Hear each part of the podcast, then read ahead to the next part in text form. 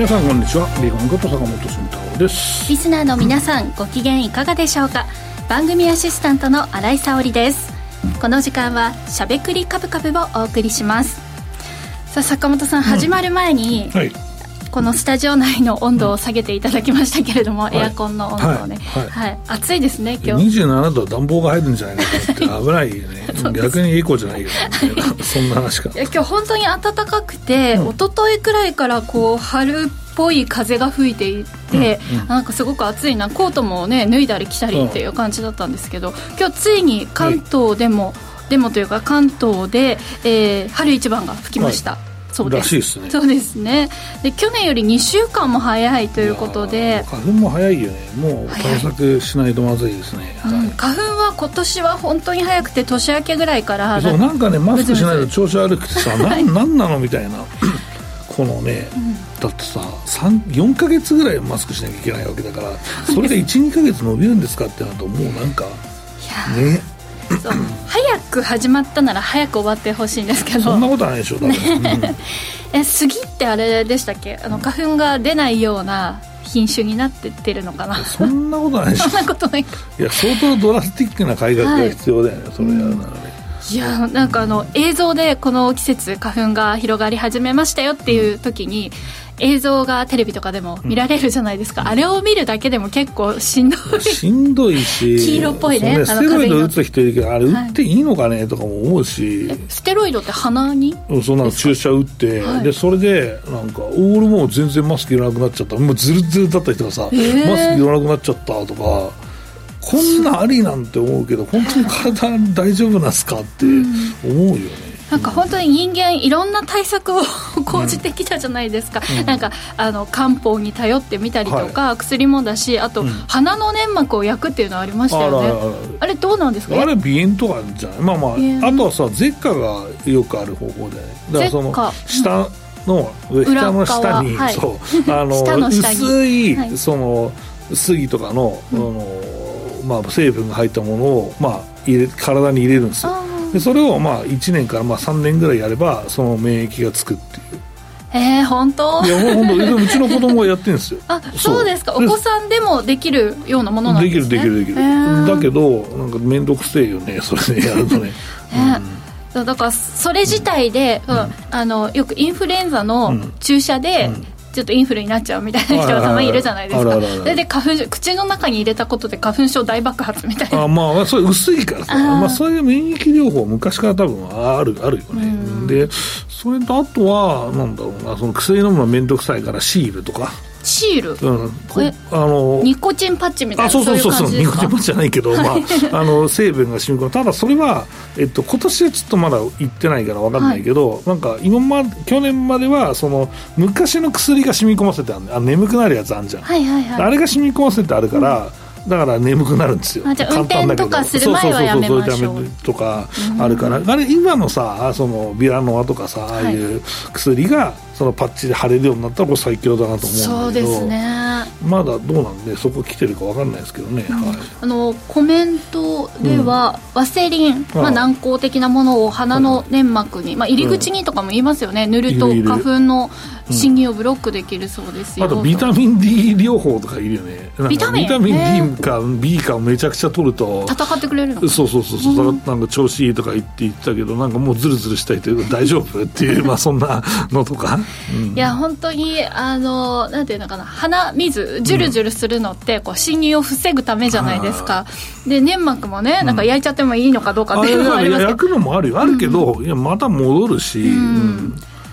そう鼻毛がなくなった方がいい人はやったわけじゃないかもしれないけど、それこそ、侵入を防ぐためのものじゃないですか、そうだからなくなっちゃったら余計にアレルギー症状が出るのかなとか、粘膜が過剰反応するからっていうことだよね。いや難しいですね、でももう何年も何十年も人間が、先人たちが花粉と戦ってきているのに、まだ我々苦しんでいるっていうことは、いやでも意外と日本だけなんじゃねえのって、日本ほぼ日本じゃない多分、なんかよく田舎に住んでいて杉の木だらけだったけど、うん、都会に引っ越してきてからその、うん、なんていうの埃とかと共に触れるとコップからさあふれたらさ、はい、花粉症になりますとか言うよね。私この3年前ぐらいかな、うん、にあふれました水が。あとなんか寄生虫の関係とかさなんかいろいろなんか諸説いろいろあるんだけど、あるんだ。でもどれが効くというか効果を感じるかもね。いやでも見た感じは絶対ステロイド注射だよね。まあ本当に体にいいか分からんけど打った人がだってもうマスクとか全部捨てたよとか言ってんだもん。本当だよ。気持ちの持ち合うっていうのもあるのかな、ね。まあ、ある程度重症の人しか打てないのかもしれないけど、まあね、いやでもね簡単には打てなそうですけど、ね、金で解決できるんだったらいいよねって思いますけどね。そうですね。いやもう花粉症は苦しい方は本当にね目も洗いたいみたいな感じです、ね、そうそう外したいとかよく言うよね。そうそうそうそうよく聞きますよね。やっと私も気持ちが分かり始めてきてしまいました。そうなんだ、はい、それはいいです。ちょっとこう眉間ではないですね、鼻の付け根、うん、目のこう間のとこ、うん、目頭のあたりがムズムズっていうのがすごく分かります、うんうん、はい、ということで、まあ、花粉初心者ではありますけれども ね同じように苦しんでおりますので、ちょっとムズムズ来てるリスナーの皆さんもね、はい、めげずに今年も長いとは思いますけれども、ね、頑張っていきましょう、はい、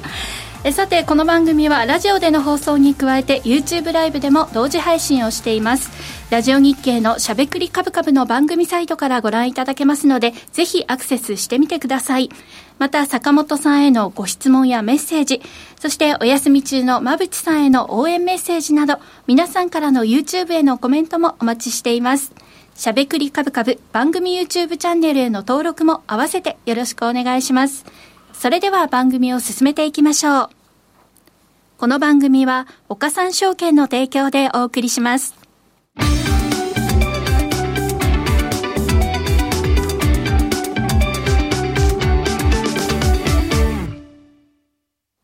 ここからは坂本さんに足元の相場環境と今後の展望について伺っていきたいと思います。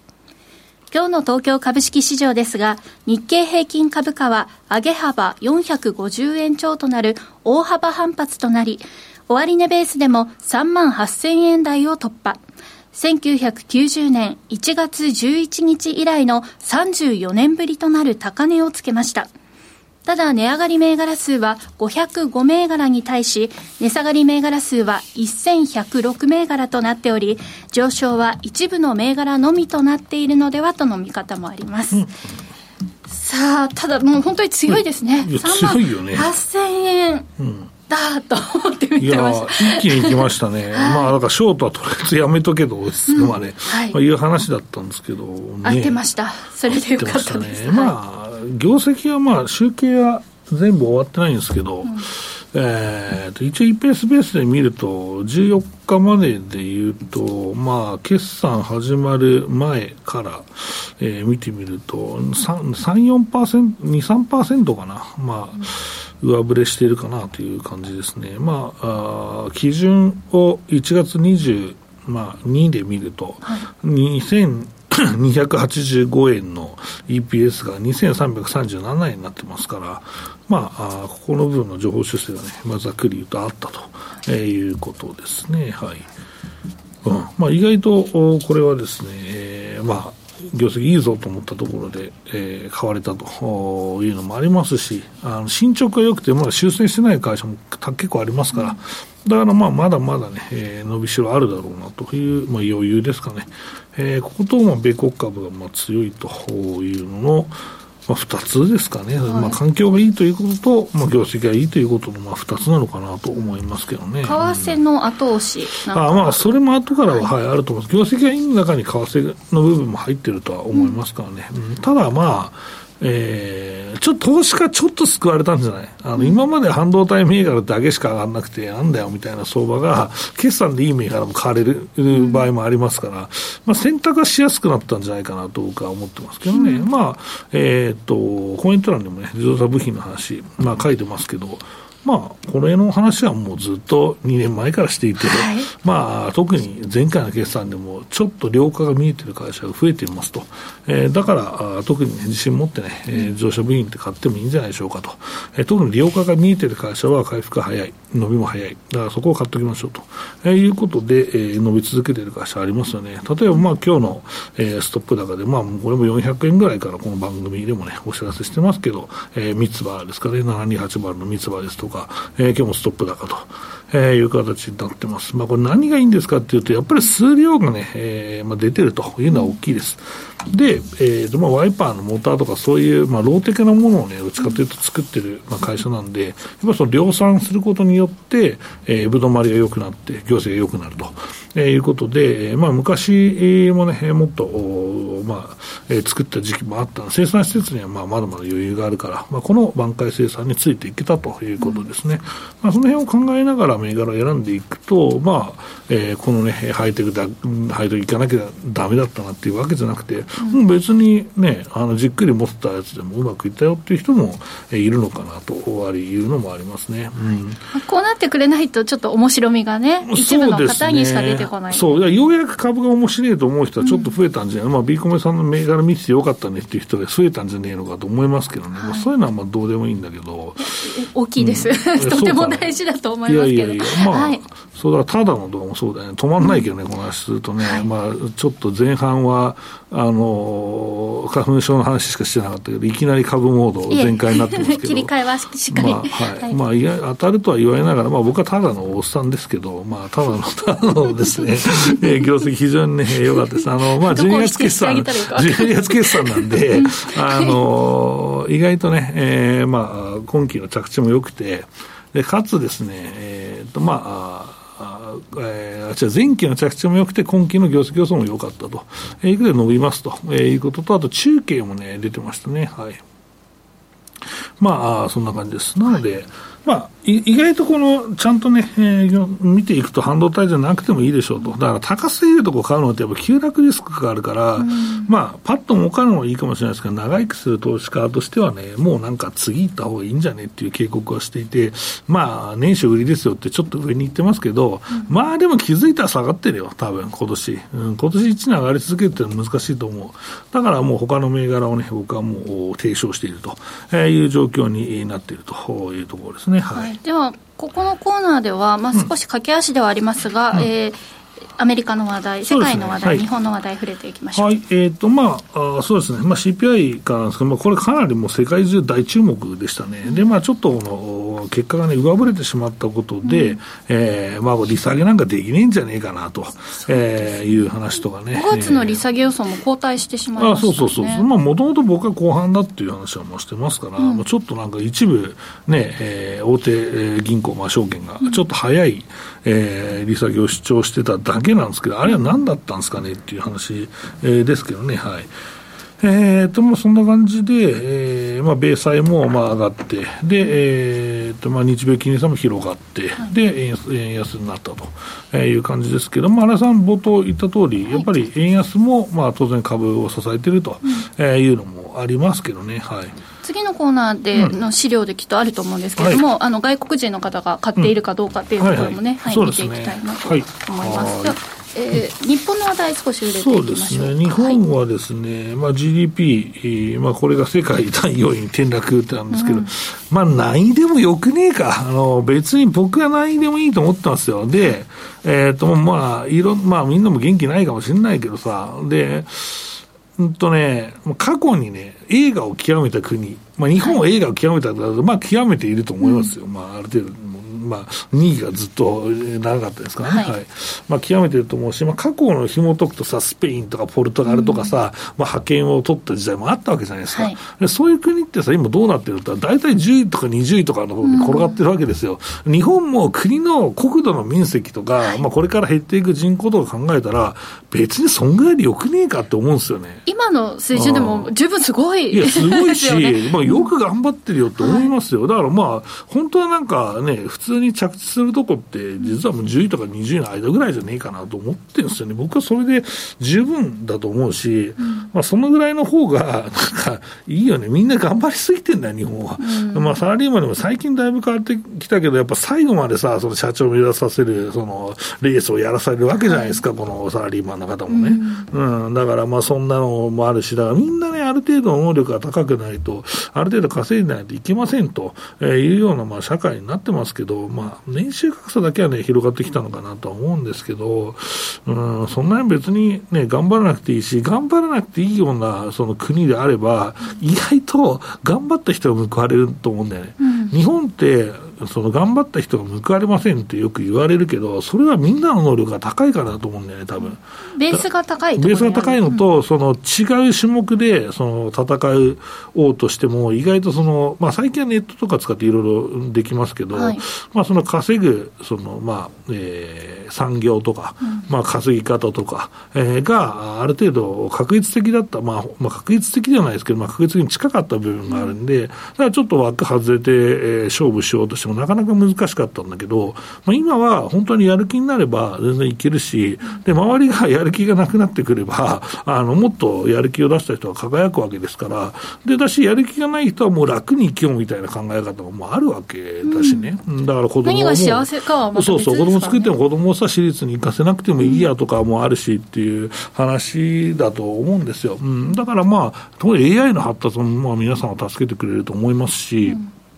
だからそのもっとね、多様性、っていうのがあるかなとは思うんですよね、必死に働かなくて体を壊したりしなくてもみんながねある程度幸せを感じられるようになるといいですよね。そうなんですよね。だから意外とそれはね、いい世界だと思うんですよね。だから僕もだからまあどっかでなんかその1円も稼がないくて1年暮らしてみるとか、そういうのもね将来やってみたいなと思ってますけどね。面白い、はい、ぜひ YouTube 発信してください。そうそうそう、そんなんとか、だから意外と食えるよとか、まあ、レール外れてもなんとかなるよって、もうダメだって生活保護やってなるのもまあ一つね水としてあるんですけど、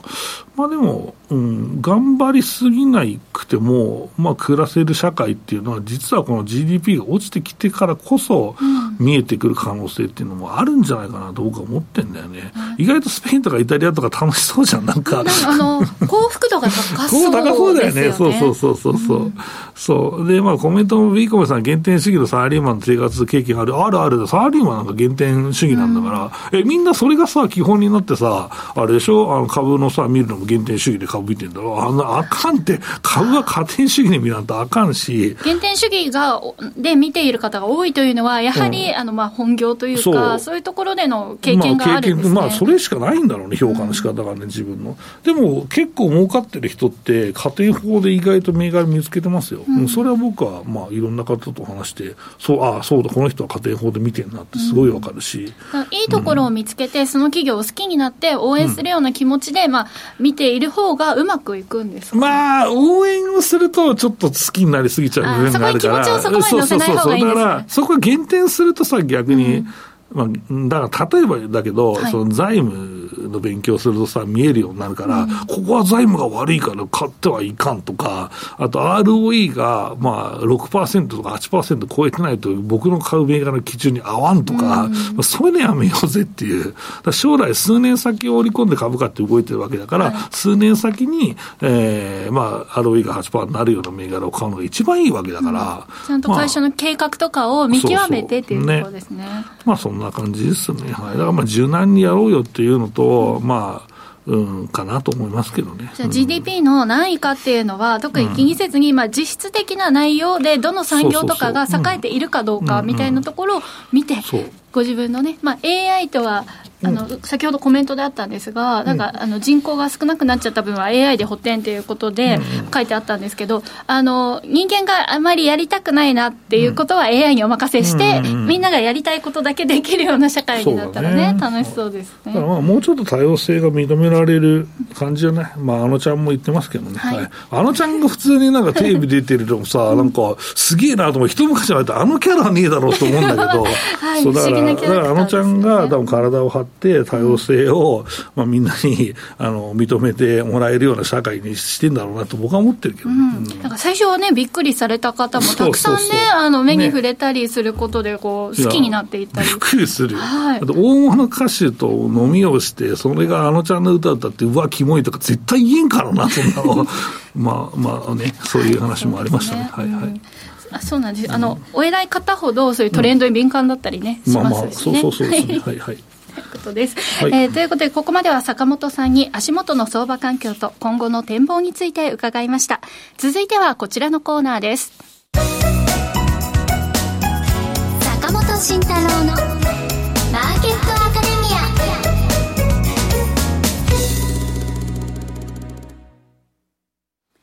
このコーナーでは投資をグッド有利に、株価指数 CFD の活用などを含めて投資のポイントについて坂本さんに教えていただきます。さあ、はい、ショートはやめといてよかったっていうそうだね、はい、につきますが、ショートするのはもうちょっともうゆっくりいいんじゃない、ここまで上がったら。そうですね、まだ上行きますかね、どういうところでショートしますかっていうと、指数的にはもうしてもいいとは思うんだけど、ただでもどうでもよくないもうちょっと何かが揃ってからでいいけど、じゃあ何かって何ですかっていうと、みんながショートだね、将来下がるねと思う材料、これが見えてきてから日経平均が1000円下がってからでも悪くないんじゃないかなと思ってるんですよ、ここまで来ればね。だから無理はすんなよっていう話をずっとしていて、ノーポジっていう話になってるんですけど、そうね、やっぱり高いのは高いと思いますよ、はい、でやっぱりハイテクが崩れた終わった時がある程度の調整なんだろうなと思ってるんですよね、半導体関連も強いですし、強いけど、でも中身見てると、意外と半導体製造装置、日本も強いわけじゃないですか、めちゃくちゃ受注が減ってる会社もあるよ、ただそれは受注が多すぎて取りきれんから断ってるのかもしれないけど、これ見てると、やっぱりねと、だからその中国からの注文っていうのは相当減ってるよねとか、その辺も会社によりけりですけどね、今回の決算見えたなと思いますよ、その中国関連の受注の増減が今後どう響いてくるか、いつ頃出てくるかっていうところもありますよね。あとあんまり良くねえなと思った決算でもなんか上がってるのとかありますしね、ただこれはいつも言うんだけど、初心者の方を当然あんまり気にしなくて上級者の方は当たり前と思ってるんだけど、もともと PR が高い銘柄だとしたらさ、増益したらその分さ株価が上がるんだよ、PR が高いから思うと、そう、だからそういう考えもあるよねと思うので、だからその辺ですかね。だから実際ハイテクが高いのはやっぱりちょっと業績が良くなったらその分 PR 高いから反応しますっていう考え方もあるかなと思うけどね、コメント、今でも握ってる先物ショート、藁がついてるので持ってらっしゃらないのかもしれません。いやそうじゃないな、まだ余裕あるんだよ、多分少ねえんだよこのパターンは。そうですか。そこは読み込まないとダメだよじゃああれですね、昨年のもう価値がとても大きくて、でショートはポジション少なめで今持ってらっしゃるってことですかね。資産に対して少ないパターンだけど、この1個しか藁がついてない、これが3個ぐらいついてるともうちょっと頭がもう分かんなくなっちゃってて、持つしかないからみたいな感じですね。だと思うんじゃないだから俺はそう思ってる、わらというか W の、ね、何個かどうかっていうところ、その心理が大体分かるんだよ、それでそうで、あと売りはもう封印しましたという方もいらっしゃいますし、確かに、そうね、機械関連の THK を除いて椿中島とかひどい売られ方してるっていうのがあるんだけど、そうね、でも椿元チェインとか良かったけどね、全部ダメってことはないと思うんですけど、どっちかというと FA 寄りの方がマシだったのかね、今週見ておきたい資料はありますでしょうか。今週見ておきたい資料はですね、僕の方は、あれだよ、米国のさ決算だよ、で米国の決算は僕の資料の5ページだな、ここにあります。で前年同期で増益予想と、先週お伝えしたとこから増益に切り替わってきたわけですけど、後から良くなってきたねっていうパターンなんですね、これは。っていうのは前半に発表される企業があんまり良くない業種で、銀行、金融業とかね、地銀の話もあったけど不動産のあれはまあ目があんま関係ないわけでっていうと、目がっていうかまあ大きなところは関係ないわけで、で、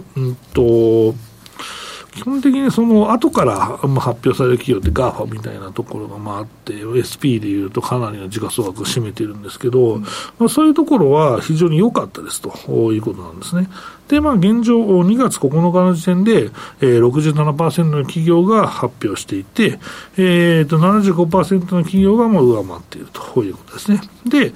前年度期で見ると、2.9% の増益ということです。これね、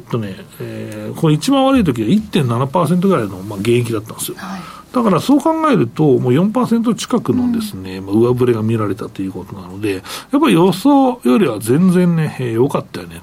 というところで、でまあこの米国のです、ね、GAFA がですね、まあ、強いですよというですね、まあ、理由というのはやっぱりリストラ効果なんですよ、はい。まあ、これはもうずっとこの番組で指摘していて、はい、まあ、僕あんまりこの難しいロジックを積み上げて解説される方ってすごいなって思うんですけど、岡崎さんとの話聞いてて、いやそうだよねってすごい思うんだけど、まあ、そういう解説は岡崎さんにしていただいてね、はい、まあ、僕はもうなんかもっとポイント絞ってね、お話しすることで、まあ、分かりやすい方がいいかなという形で、そのまあポイントはもう3つぐらい、本当はこれ4つ5つあってもう B コミックが調べてねえなとか思ってる上級者などいるけど、いやいやそれ上から3位だからっていう、はい、まあ、話なんですよ。だからまあその辺を含めてですね、まあ、お話をしてるんですけど、やっぱり業績がねいいと、まあ、そこがリストラが一つあると、まあ、いうところですね、はい。リストラ効果がこう数字として出てきたのがちょうど今期というか、今リストラ効果が出たのはそうですね、今期、ここから今期というか、まあ、今四半期でしょうね。今四半期からリストラ始めて3四半期後から、まあ、大体、出てくると、効果が出てくるという話なので、はい、まあ、それがちょうどだから1級であって4級で出たんですよっていう、めっちゃ分かりやすい話だったなと、思いますね。だからまあこれで、次はどうするかっていうと、スリム化して業績もついてきたから設備投資ありますっていう話をしてるわけですね、各社で、ここが今回の決算の開示のところの、一つの大きなポイントだったなと思うんですね。でこれがまた花開いてくるとですね、米国はまだ強いねと、いう話になるので、なかなかこの金利もこれで頑張ってる米国株ってなかなかねへこまないなというところなので、まあ、業績についてはね、まあ PR がね、20倍になる SP が20倍になることもありますけど、まあ、それが認められるぐらいのですね業績の、まあ、ベースがね米国にはあるんだなと、いうことですね、はい。あの米国の、まあ、予想って、あの前の私のイメージだと、はい、記憶だとちょっと強気に予想している、で日本はちょっと弱気に予想していて、っていう印象があったんですけど、今回は弱気の予想だったっていうことなんですか。今回予想はそうですね、弱気だったと思いますよ、まあ本当かってみんな思ってたのかっていう部分もあるし、まあ10月に、去年はね急落しましたけど、そのマクロがやっぱちょっとね金利がだから厳しいですよっていうのを、まあ業績まで織り込んだよねっていう、トップダウンでミス取るねっていうパターンですよね、よくあるね、そうそうそう。で、どうでしょう、外国人投資家の方の時給のあたりいかがでしょうか。これ来週にしてもらえるかなっていうのは、はい、20日に発表されるので、はい、だから本当に1月に、中国の方が日本株を買ったという話をずっとしてて、いや俺さこれラジオとか聞いて本当かっていつも思ってるんだけど、まあ、これはその統計見てから話そうかなと思ってる、日本の ETF がちょっと一旦ね、購入ストップってなるくらいぐらい人気だったっていう話です。で分かんねえよなっていう話だったからね、実際、それがいよいよ出てくる、ということで、来週そのあたりの話も、はい、していただきます、まあ、不動産がっていう方もね、いると思うんですけど、まあ、これもまあ一応大きなその問題に今のところならずにね言ってますので、まあ、それだったら大空銀行をいいところで買って将来なんか副配したときに高配当銘柄持ちてえなとか思いますけどね、はい、そんな感じです。ニーサでもねなんか人気が出てしまっていたっていう、あそう大空銀行、買っていきなり急落した感じ、最近じゃないですよ、最近ではないです、まあ、物高いからね、はい、そっかそっか、なるほど、急落したポイントで長い、まあ、急落したポイントは無敗だからな、でもな、まあまあその辺もまあそうだ、ニーサやってる人もいるんで配当の話も今後もしていけたらなと思います、はいはい、以上坂本慎太郎のマーケットアカデミアでした。クリック株365を始めるなら岡三オンライン。クリック株365は日経225やニューヨークダウ、ナスダック100などの株価指数や金、原油などの ETF を数千円の少額からほぼ24時間祝日も取引できる金融商品です。この度、米国小型株価指数のラッセル2000や銀 ETF、プラチナ ETF の3商品が新たに上場しました。さらに注目が集まるクリック株365を岡三オンラインで始めてみませんか？岡三オンラインでは新たにクリック株365口座を開設されたお客様を対象に最大5万円のキャッシュバックを実施中です。詳細は番組ウェブサイトのバナーから。岡三オンラインは岡三証券株式会社の事業部門の一つです。当社が取り扱う商品等には価格変動等により元本損失、元本超過損が生じる恐れがあります。投資にあたっては契約締結前交付書面等を必ずお読みください。金融商品取引業者関東財務局長金商第53号岡三証券株式会社。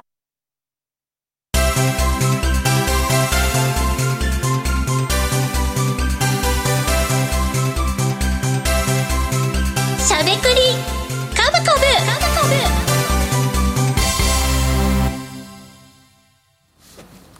ここからはしゃべくりカブカブ。こちらのコーナーでは坂本さんや番組が独自の視点で注目ニュースをピックアップ。株式投資の肝となるエッセンスや今後流行やヒットが期待されるキーワードを深掘りししゃべくりまくります。今回は卵についてしゃべくりまくっていきたいと思います。大好き。あ、大好き。いやまあね、なんかね、いろいろ辛いことがあっても卵が安いとね、うん、卵を食って元気出そうかっていう安心感ありますけれども、はい、卵関連のニュースがあったということで、はい、まずはそちらの概要をお話しいたします、はい、鶏卵の卸売価格高値から一転生産抑制へ、うん、高騰していた鶏卵の卸売価格が急落しています、うん、鶏卵の縦値となる JA 全農卵の14日時点の2月の M 級基準値は1キロ183円となり、高かった前の年の同じ月に比べて4割強下回っています。例年、鶏卵相場は受給期を過ぎた年始に価格を下げた後、上向く傾向ですが、今年はその動きも鈍く、スーパーの店頭価格も卸売価格ほどではないものの下げ基調と見られますとのことです。なるほど。卵の話を、するのか。わかった。お願いします。物価の優等生って言われてさ、よく経済系のさ、学部出た人はさ、大体さ、出るんだよ。最初の経済言論1とか2とかそういうところでさ。私もそのワードは聞いたことがあります。あれさんも経済系なんですか？全くですか。全く違います。そう。それで、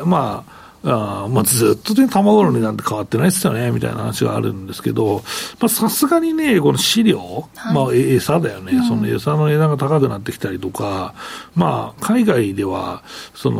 きつい、狭いゲージに詰め込むんじゃねえ、みたいな感じで、そういう育て方を禁止するぞ、みたいな運動とかあるんですけど、日本はそこは、やってるとかもそんななくって、で、清潔なね、その環境の中で、鳥さんをですね、飼ってですね、外国では生で食べれない、国が結構あるんですけど、日本では生の卵は食べれますみたいなね、努力などもあってですね、非常に皆さんの政治活動に密着している食べ物なんですけど、こちらがですね、ここ最近たびたびというかほぼ毎年なんですけど、鳥インフルエンザの影響をね、受けちゃうんですよ。で、これって南の方から登ってくるパターンが多いんですけど、これが、経営者が、ちゃんとこの、きれいにね、されていると言っても、この鳥インフルエンザがかかった鳩ですとか、他の鳥がね、入ってくることによって、この鳥インフルエンザやっぱ移しちゃうんですよ。にくいものなんですね。そうなんですよね。そうするとそれがかかってしまう、人間でもさインフルエンザ防ぐの難しいじゃないですかまあある意味ね、ある意味、まあ、死なないからいい、死ににくいからね、まあいいやってなっていくもいるかもしれないけど、はい、まあ高熱で伝えなくなるし、まあ、そうすると、まあ、かわいそうなことにですね、その拡大を、してしまうので殺処分をね、しなければいけないんですね。でそうするとよく穴にねその鳥さんを埋めてみたいな話がこう出てきて、はい、結構痛々しい話があるんですけど、まあ、それがね結構まあ南の方からこうあるっていうのがまあ毎年の傾向なんですね、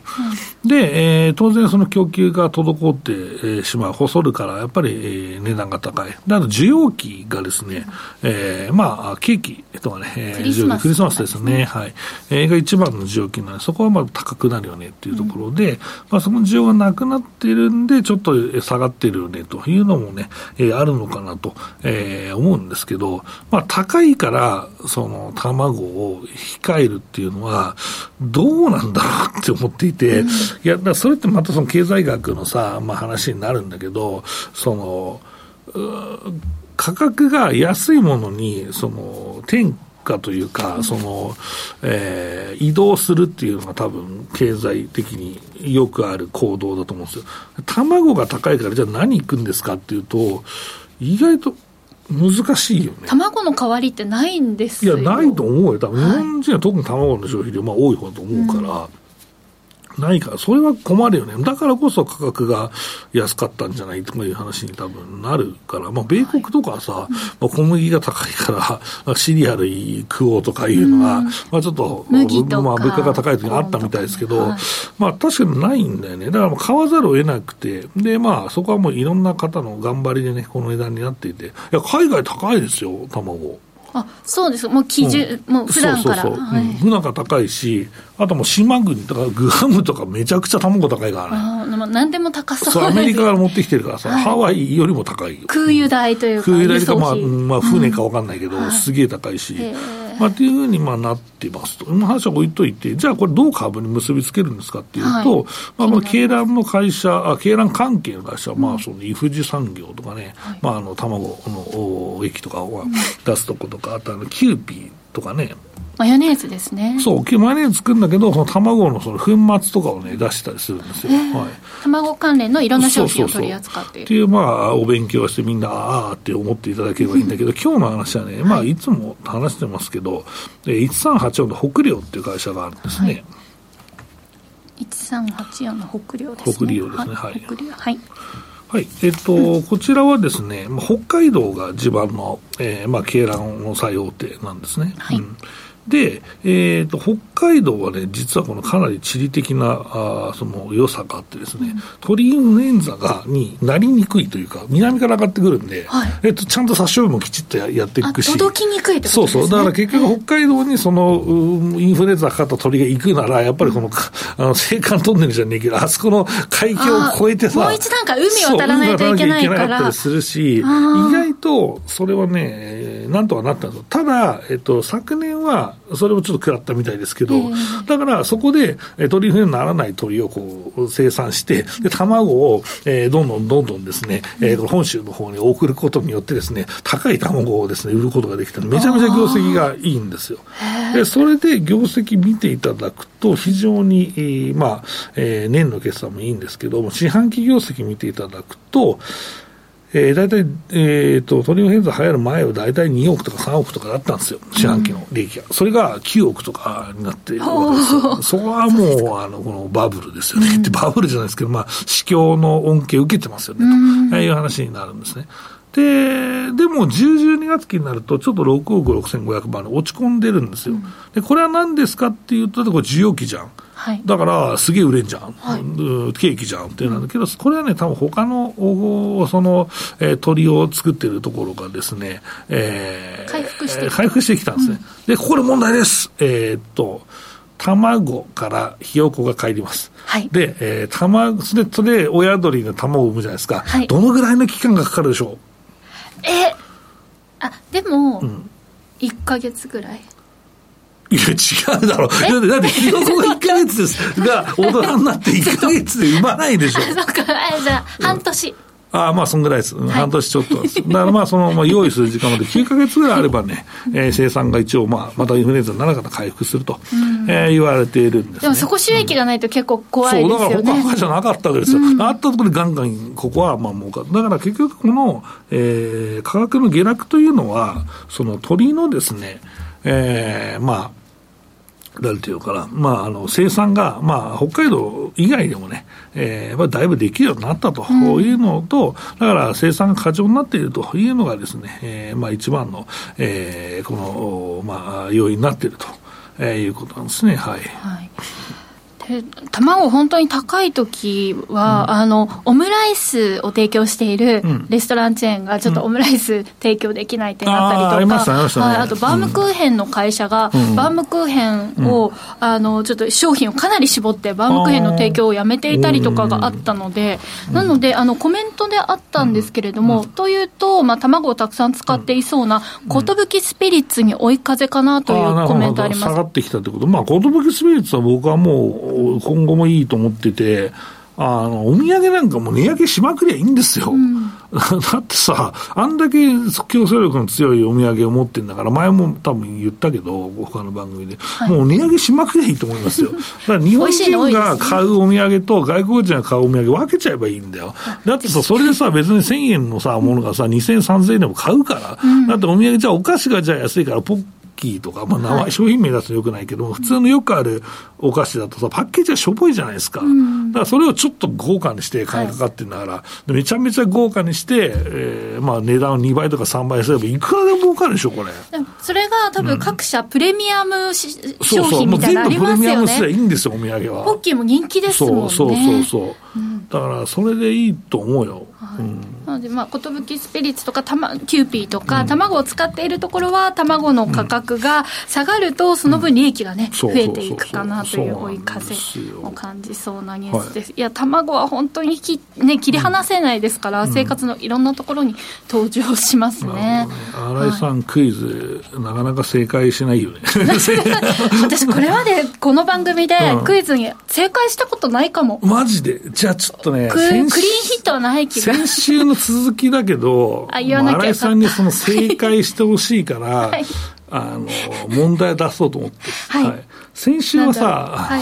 関電工はさ、関東の電工会社だから、東電系列だねっていう話があって、で、関西は近電だよねっていう話があったんですよ。はい、じゃあ、中部電力は何でしょうっていう話をしようかなと思ってます。中電工あ、中電。あ、でも中は中国電力の中かな。お、すげえな、俺そこで引っかかるっていうのがオチだったんだけど。でもだから何かなっていうのが、なんでしょう。中部？なるほど。これは多分分かんないと思うけど、それだけで正解っていうレベルだ。絶対ここ引っかかると思ったんだよね。まあ、なぜかっていうとですね、そっちの、中国地方にいたので。そうか。広島だって。はい。なので、それはちょっとなるほど、その中電工あったなみたいな話なのか。なるほど。でも思いっきり引っかかりそうになりました。いや、めっちゃ引っかけるつもり満々だったんだけど。そう。ちなみに何なんですか？その中部電工系は東エネックです、もう全然違いますね。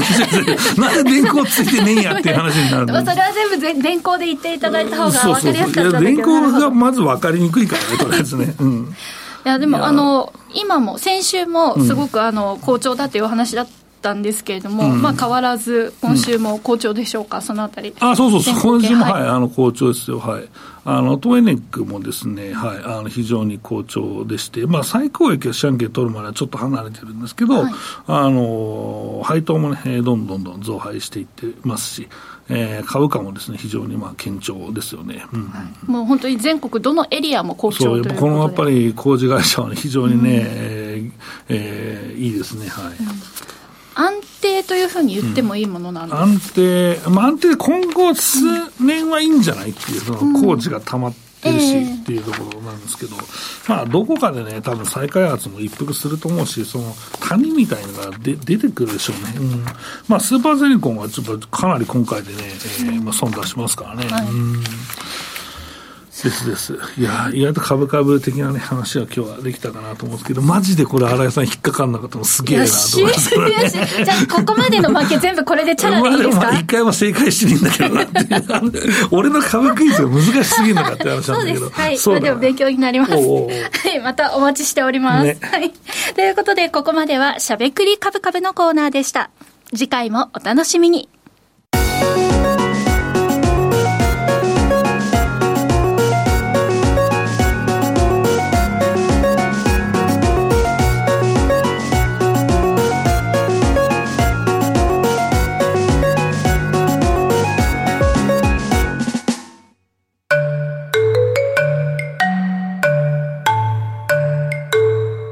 しゃべくり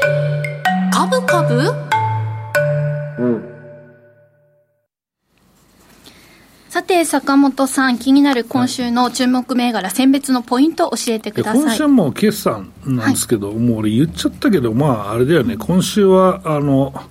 ただの話をねしようかなと思ったんですけど、ね、はい、これですね、2月1日の放送でかな、うん、リスナーの方から、うん、以前 B コミさんがただの、うん、はい、ご紹介されていたんですが、その決算を踏まえてどうだったか教えてほしいということで、うんうんうん、昨日がそうそうそう、はい、うん、発表だったということで、うん、それを踏まえての今日翌日ですけれども、うん、そうそうそう、早速、ね、お話をいただけるということです、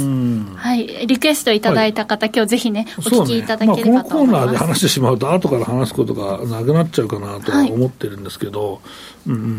ですね、まあ、ポイントとしては、はい、まあ、決算で良かった銘柄というところでしょうか。そうですね、良かったですね、無事通過、うん、まあちゃんと今期、これ12月決算で今期も綺麗に、増益っていう形で出してきたんで、まあでもなんだろうね、その今まで保守的とかよくあったんですけど、はい、保守的に出しづらい雰囲気になってきたから、うん、意外とあれですよね、3月決算の目が5月に出揃いますけど、それも意外と強気の決算予想になってたら、うん、日本株買うぞっていうのがまだ続く可能性ってありますから、はい、意外とその辺着目したいなと思いますけど、だからその時に、他の、まあ、そういうそのハイテク以外の企業がそういう上がり方をして、うん、ハイテクが一服ってなると日経平均で高止まりするんだろうなって思うけど、まあ、一番いいシナリオかな。はい、そしてあれですよね、大型の銘柄がまあ今人気ですけれども、うんうん、まあね、小型の銘柄なんかにもこう循環していくように、うん、その頃にまでなるとね、うん、そういった土壌になっているのかなという気がしますね、うん、はい、ということで坂本さんの気になる注目銘柄、はい、今日はただのお話、はい、ということですけれども、はいはい、この後の YouTube 限定配信で解説をいただきま す、 そうですね、時刻は午後5時16分を回っています。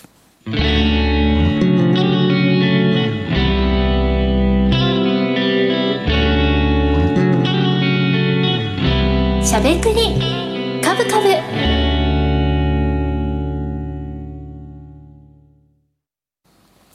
この番組は岡三証券の提供でお送りしました。株式 FX をはじめ不動産など投資商品はすべて元本が保証されるものではなくリスクを伴うものです。投資の最終決定はご自身の判断で行ってください。